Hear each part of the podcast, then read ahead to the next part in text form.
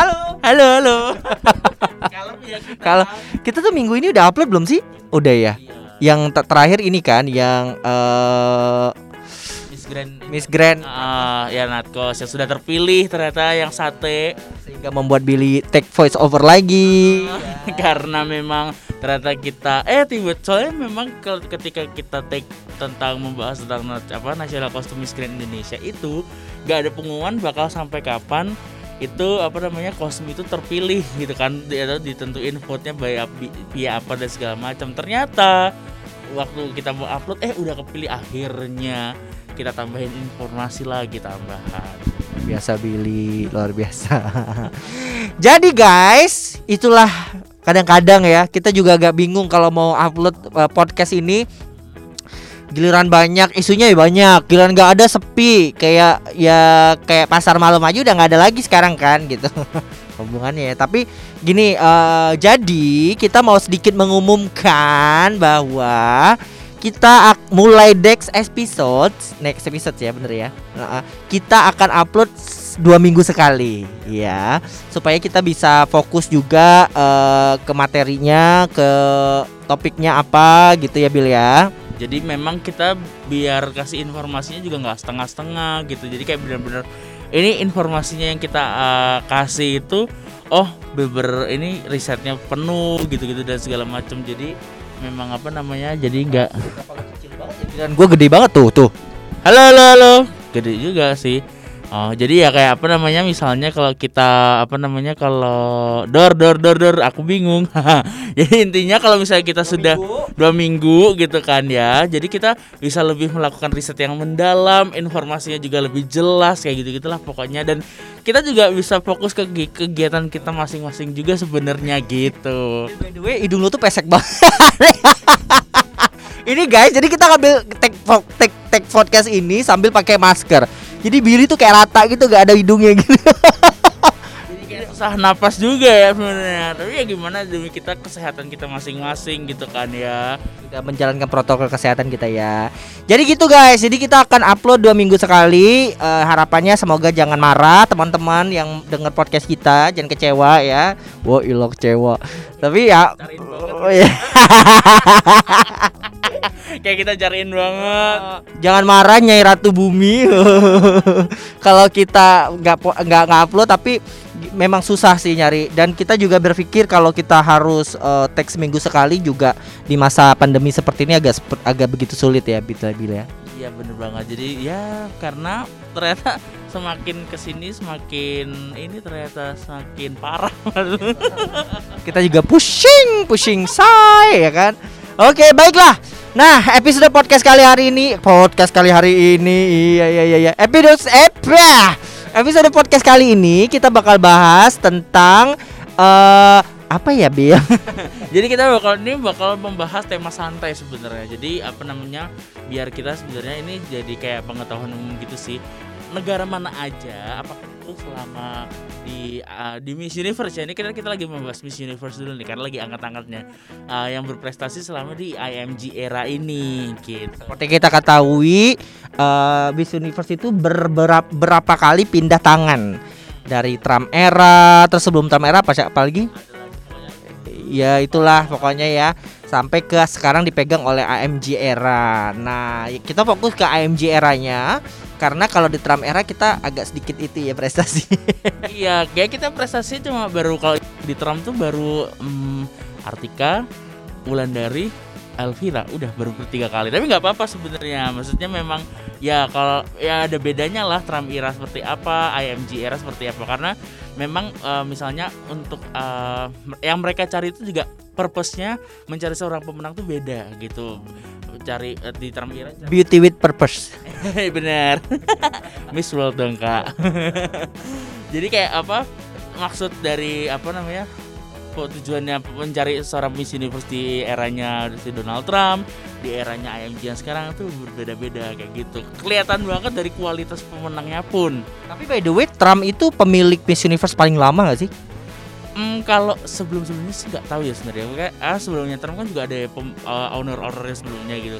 Jadi Trump kan bukannya dari tahun 90-an sampai terakhir itu 2014 ya kan.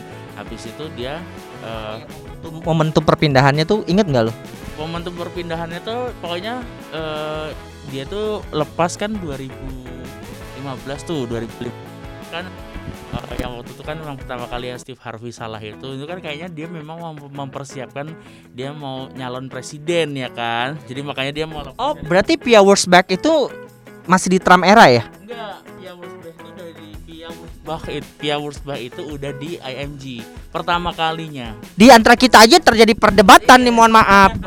Jadi kalau misalnya apa intinya uh, kalau dari kita tahu yang kita kita tuh adalah uh, untuk di IMG era itu memang mulai dari yang Pia Wurzbach. Mungkin kalau transisi itu adalah ya karena uh, gini, pres waktu itu pokoknya uh, jajaran kayak board of director Miss Universe, jajaran komisaris yang Miss Universe itu adalah uh, si apa selain si karena kalau uh, Trump itu kayak ownernya kayak yang eranya Trump gitu. Tapi di ketika si Trumpnya itu sudah apa namanya sudah melepaskan yang yang melepaskan itu adalah justru juga wah, si habis itu kan transisi ke Paula Sugard. Paula Sugard itu di masa eranya Trump juga menjadi wakilnya Trump gitu. Jadi sebenarnya transisinya mungkin ya seperti itu gitu. Wow ya ya ya ya ya, ya baiklah begitu nah Tadi uh, kita udah bahas AMG era, eh Trump transisi Trump era dan AMG era di ya momentumnya waktu itu uh, Steve Harvey salah ngomong lah intinya ya kan. Itu itu berasa banget. Terus kemudian, nah uh, menurut lo ya Bill, apa sih yang berasa beda dari ketika AMG era memegang Miss Universe dengan Trump era gitu? Bedanya anjir. Narasumber kita ya. Apa kalau bedanya kalau dari aku melihat sendiri adalah beda kemasan acaranya. Kalau misalnya eranya Trump itu semua serba entertainment ya kan pokoknya dikemasnya tuh kayak banyak banyak gimmicknya banyak footage eh sorry banyak gimmick terus abis itu banyak ininya nih apa namanya kayak uh, kayak misalnya ada cuplikan-cuplikan apa namanya kayak insert uh, kayak footage-footage video uh, kegiatan pesertanya terus habis itu selalu berbau dengan misalnya hal-hal yang kayak Trump kan pokoknya kesannya tuh semuanya peserta harus yang seksi dan segala macam glamor. Nah di IMG era tuh hilang yang kayak gitu. Karena memang di IMG era kalau menurut aku sendiri di IMG era itu adalah lebih mementingkan Miss Universe ini adalah sebagai brand ambassador, sebagai role model, nggak hanya sebagai model. Jadi kelihatan juga sih dari bentuk-bentukannya ya.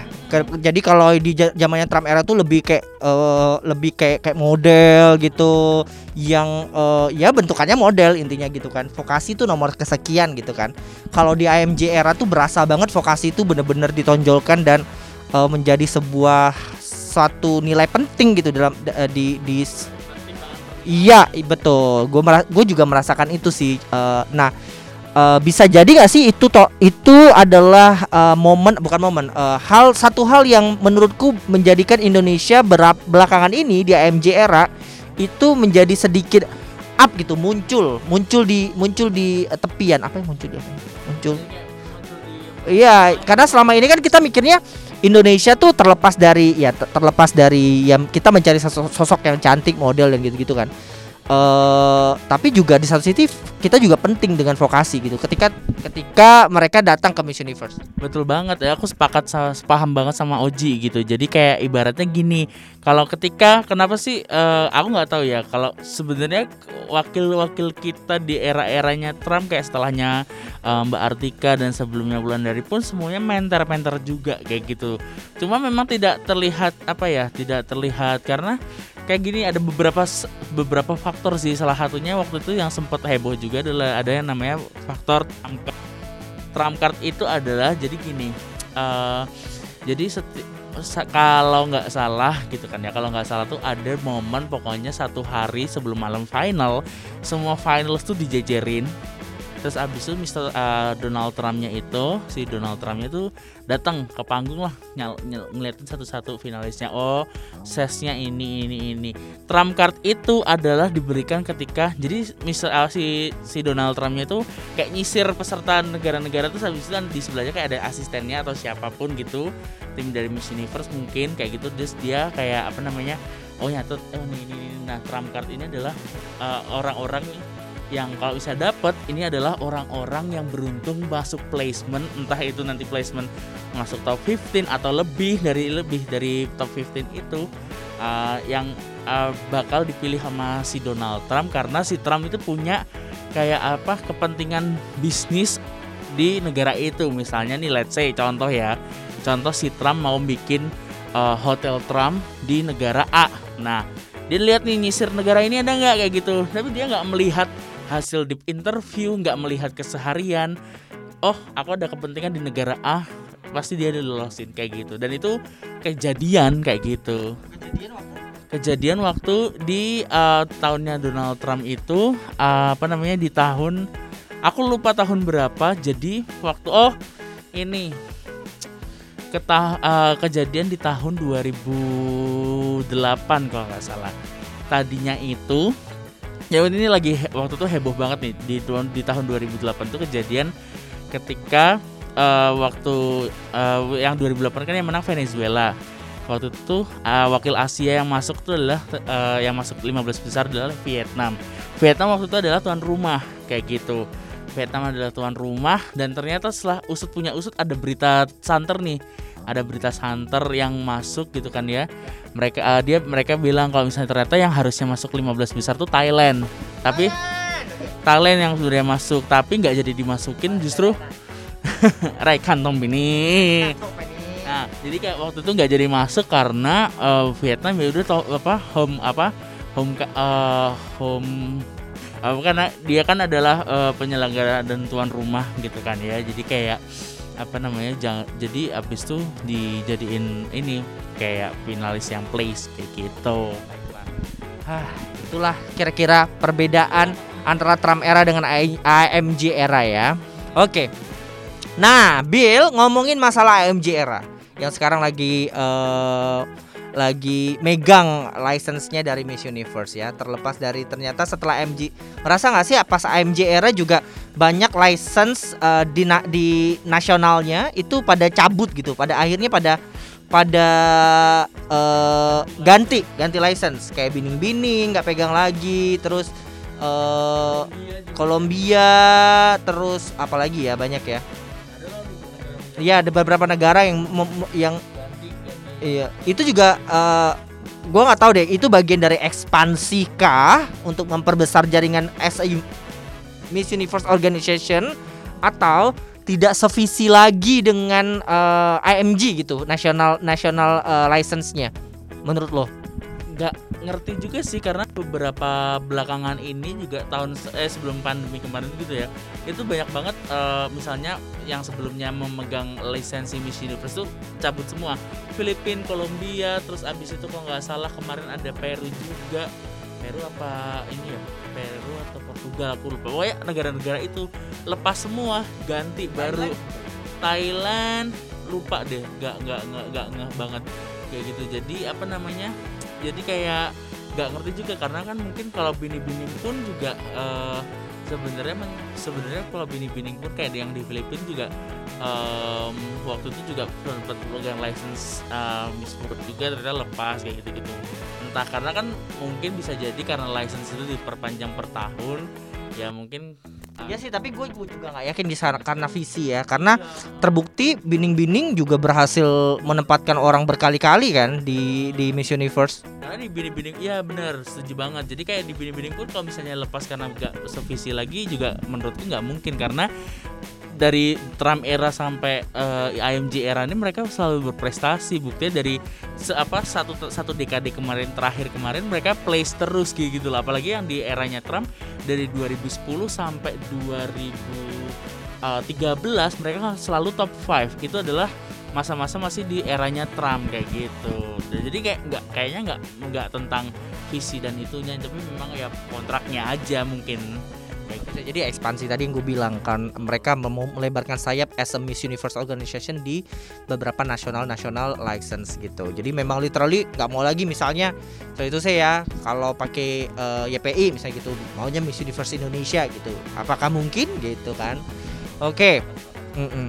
Kalau tapi gue berpikir kalau YPI udah nggak megang Miss Universe Indonesia pegang license tinggal license dua itu gimana ya ceritanya?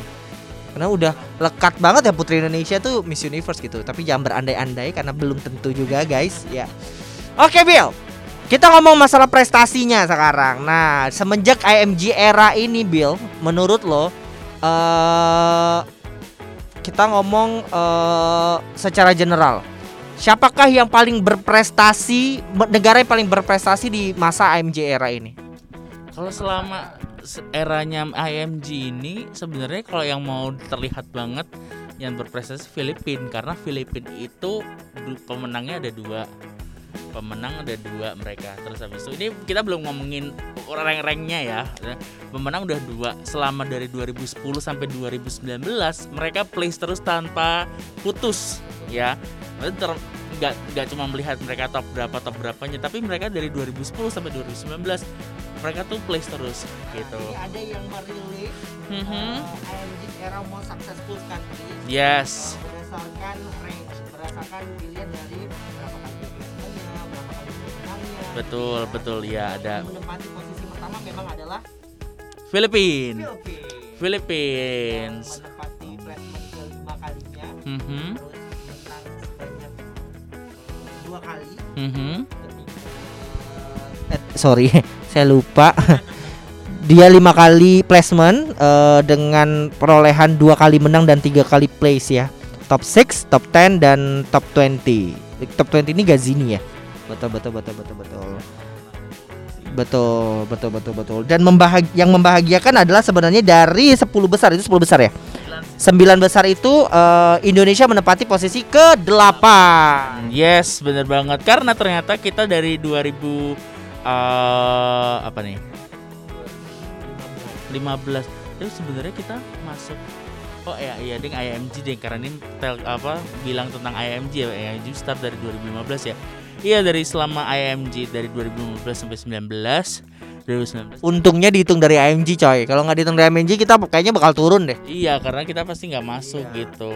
Dan kita bisa sejajar sama apa Venezuela loh sama-sama empat placement karena kita terlihat dari empat placement tuh di tahun 2015 sama Anin 2016 KZ top 13 2018 top 20 Sonia 2019 top 10 walaupun Mungkin boleh di, di, di, di, di, disebutin range-nya rank rank. oh rankingnya ya pokok ranking dari bawah apa dari rank satu dong, dari satu dong. Eh, dari dua do- eh dari bawah kali ya.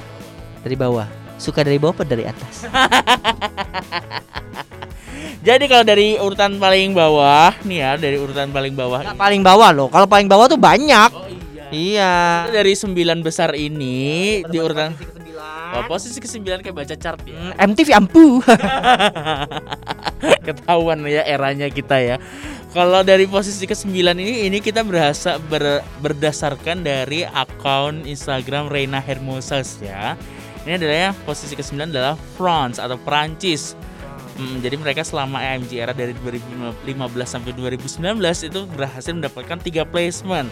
Di 2015 top 5, terus 2016 mi- eh, pemenang yaitu Iris Mittenar, terus kemarin 2019 terakhir top 10 si pemenangnya. ada si Iris Iris yang di Filipina itu. Kenapa bisa urutan ke-9 kalau ada pemenang? Kenapa ada urutan ke Kenapa dia di urutan ke-9 kalau ada pemenang? Karena cuma tiga kali placement selama dari Gue sih sebenarnya placement nggak berarti yang berarti menang. Wazik. Dihujat langsung gue. jadi kayak gitu jadi ini mereka si eh, sorry siapa si Reinas Hermosas ini membuat ranking itu berdasar- berdasarkan berapa kali banyaknya eh, apa placement gitu gitu terus abis itu di atasnya Prancis kita ada negara kita Indonesia empat apa namanya empat empat kali placement tadi yang sudah aku bilang 2015 top 15 Anindya Kusuma Putri 2016 top 13 Kezia Barrow 2018 top 20 si Sonia Vergina terus habis itu top 10 si Frederica kemarin Frederica Alexis Gal 2019 gitu. Terus habis itu di atasnya kita itu adalah Venezuela. Kenapa di atasnya Venezuela? Karena kalau menurutku pribadi karena si Venezuela itu udah top 5 nya dua kali kayak gitu. Karena di 2015 dia top 10 2017 eh, akhirnya kan comeback setelah si siapa namanya eh siapa itu yang kemarin itu? Mariam Habah waktu itu kan nggak placement kan 2017 uh, El Tokuyo Meren 2017 balik lagi langsung top 5 2017 2018 top 3 si Stefania Gutierrez yang rambutnya panjang banget itu. Pikir Stefani Ginting. siapakah dia terus abis itu em, di 2019 kemarin terakhir top 20 itu Nah ini sih agak mencengangkan karena menurut gue South Africa tuh eh, lumayan lumayan eh, banyak mengirimkan winner dan eh, nggak winner sih dan dapat runner up ya. Nah tapi mereka meng, di atas Venezuela dia menempati posisi ke-6 berarti. Untuk empat kali placement 2015 eh, top 15 di 2015 winner di 2017 Demi. Terus kemudian di top 3 2018 si eh, Tamarin. Terus menang lagi di 2019 Zozibini Tunzi ya. Lalu nah hebat juga ini maksudnya. Kenapa nggak dibikin klasemennya tuh per, per- pakai skor gitu ya? Menang ya menang 5 gitu placement atau apa tapi ya udahlah ya kita baca aja Kolombia selanjutnya menempati posisi kelima dengan 4 placement di tahun 2015 top 3, 2016 top 3, 2017 top 3, 2019 top 5. Ini nasibnya sama ya kayak Indonesia ya. ada bolong satu Ya betul. USA ternyata menempati posisi keempat, empat itu dengan posisi 5 placement atau lima kali placement di top 3 2015, top 6 eh no, no, top 9 2016, lalu top 10 di 2017, lalu top 20 di 2011 dan top 10 di 2019 belum pernah menang loh Amerika. USA iya. Oh iya benar benar benar benar. Nah, terlalu di posisi ketiga ada Brazil dengan placement 5 kali. Top eh, 15-nya di 2015, top 13-nya di 2016, top 10-nya di 2017. Top 20-nya di 2018 dan top 20 di 2019. Oh, di 2020 dia nggak eh belum pun belum ya, belum belum saya lupa. Iya iya. iya. Nah, posisi kedua ini Thailand ternyata. Wah. Raikan Company ya di 5 placement juga guys. Jadi di top de- di di top 10 di 2015, top 6 di 2016, top 5 di 2017, top 10 di 2018 dan di top 5 2019. Si ini ya. Eh Gue lupa udahlah. ya nomor satu tadi Filipin. Eh, gua agak sedikit ini sih dengan klasemennya karena menurut gue baiknya ya pakai skor tadi. Kalau misalnya menang gitu tiga gitu atau berapa gitu sehingga bisa deal eh, bisa win-win solution gitu. Kasihan dong kalau dia pernah menang tapi kayak eh, Prancis di bawah terus kemudian South Africa dua kali menang tapi di bawah tapi kan ini kan pollingnya juga aja Mm-mm. Tapi gue salut ya Philippines tuh bener-bener eh, ini ya berarti sukses banget. Iya Filipina tuh apa ya kalau misalnya kayak ini tuh kayak olimpiadenya mereka gitu tuh kayak mereka tuh kayak bener-bener totalitas kalau pageant kan bener-bener yang kayak Hayatinya juga totalitas, mohon maaf. Nah, ya kan kalau misalnya lihat di TikTok apa di mana itu kan banyak banget kan Filipina tuh pasti yang apa pada pakai high heels niru-niruin kayak gitu. Terus habis itu yang apa namanya? lagi he- yang le- heboh lagi yang selalu heboh yang kayak misalnya sedikit-dikit kalau misalnya wakil negara lain pakai gaun merah dikira gaunnya Catriona. Mereka nasionalis eh bukan nasionalis pageantnya tuh tinggi, ya kan. Baiklah.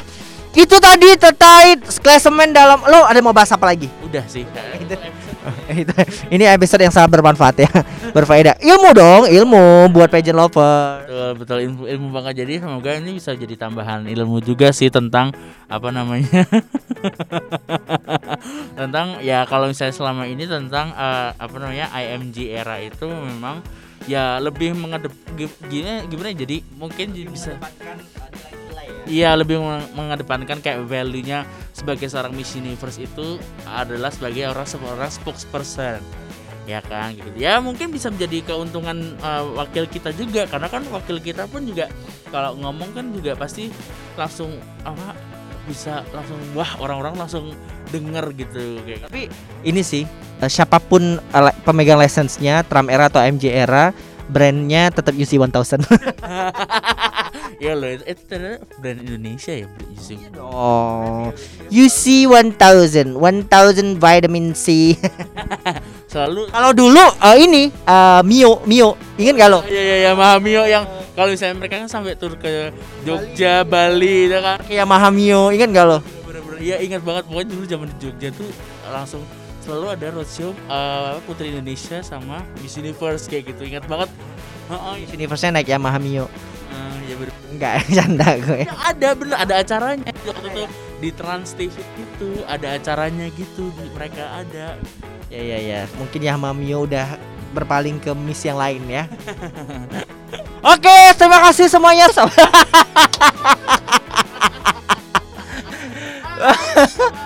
Pendengar biji pager podcast gue saking gue guys banyak banget sih kerjaan gue jadi kayak gue udah terdistract berapa kali nih. Ya ya ya ya ya. Terima kasih udah denger ya Bill terima kasih. Semoga semua informasi yang selalu uh, Oji berikan bisa mendapatkan eh memberikan insight-insight baru tentang dunia pageant bagi kalian semua gitu. Ya pokoknya semoga doakanlah pokoknya kita bisa sel- selalu mengimbangi kegiatan kita dengan konten-konten ini karena kan kita punya rencana-rencana besar gitu kan ya. Tentang mm-mm, yang mau interview A B C yang belum ya nantilah ya gampang lah. Baiklah jangan lupa didengar episode yang lainnya ya. Aku Oji. Aku Billy pamit. Dadah. Dadah. Dadah.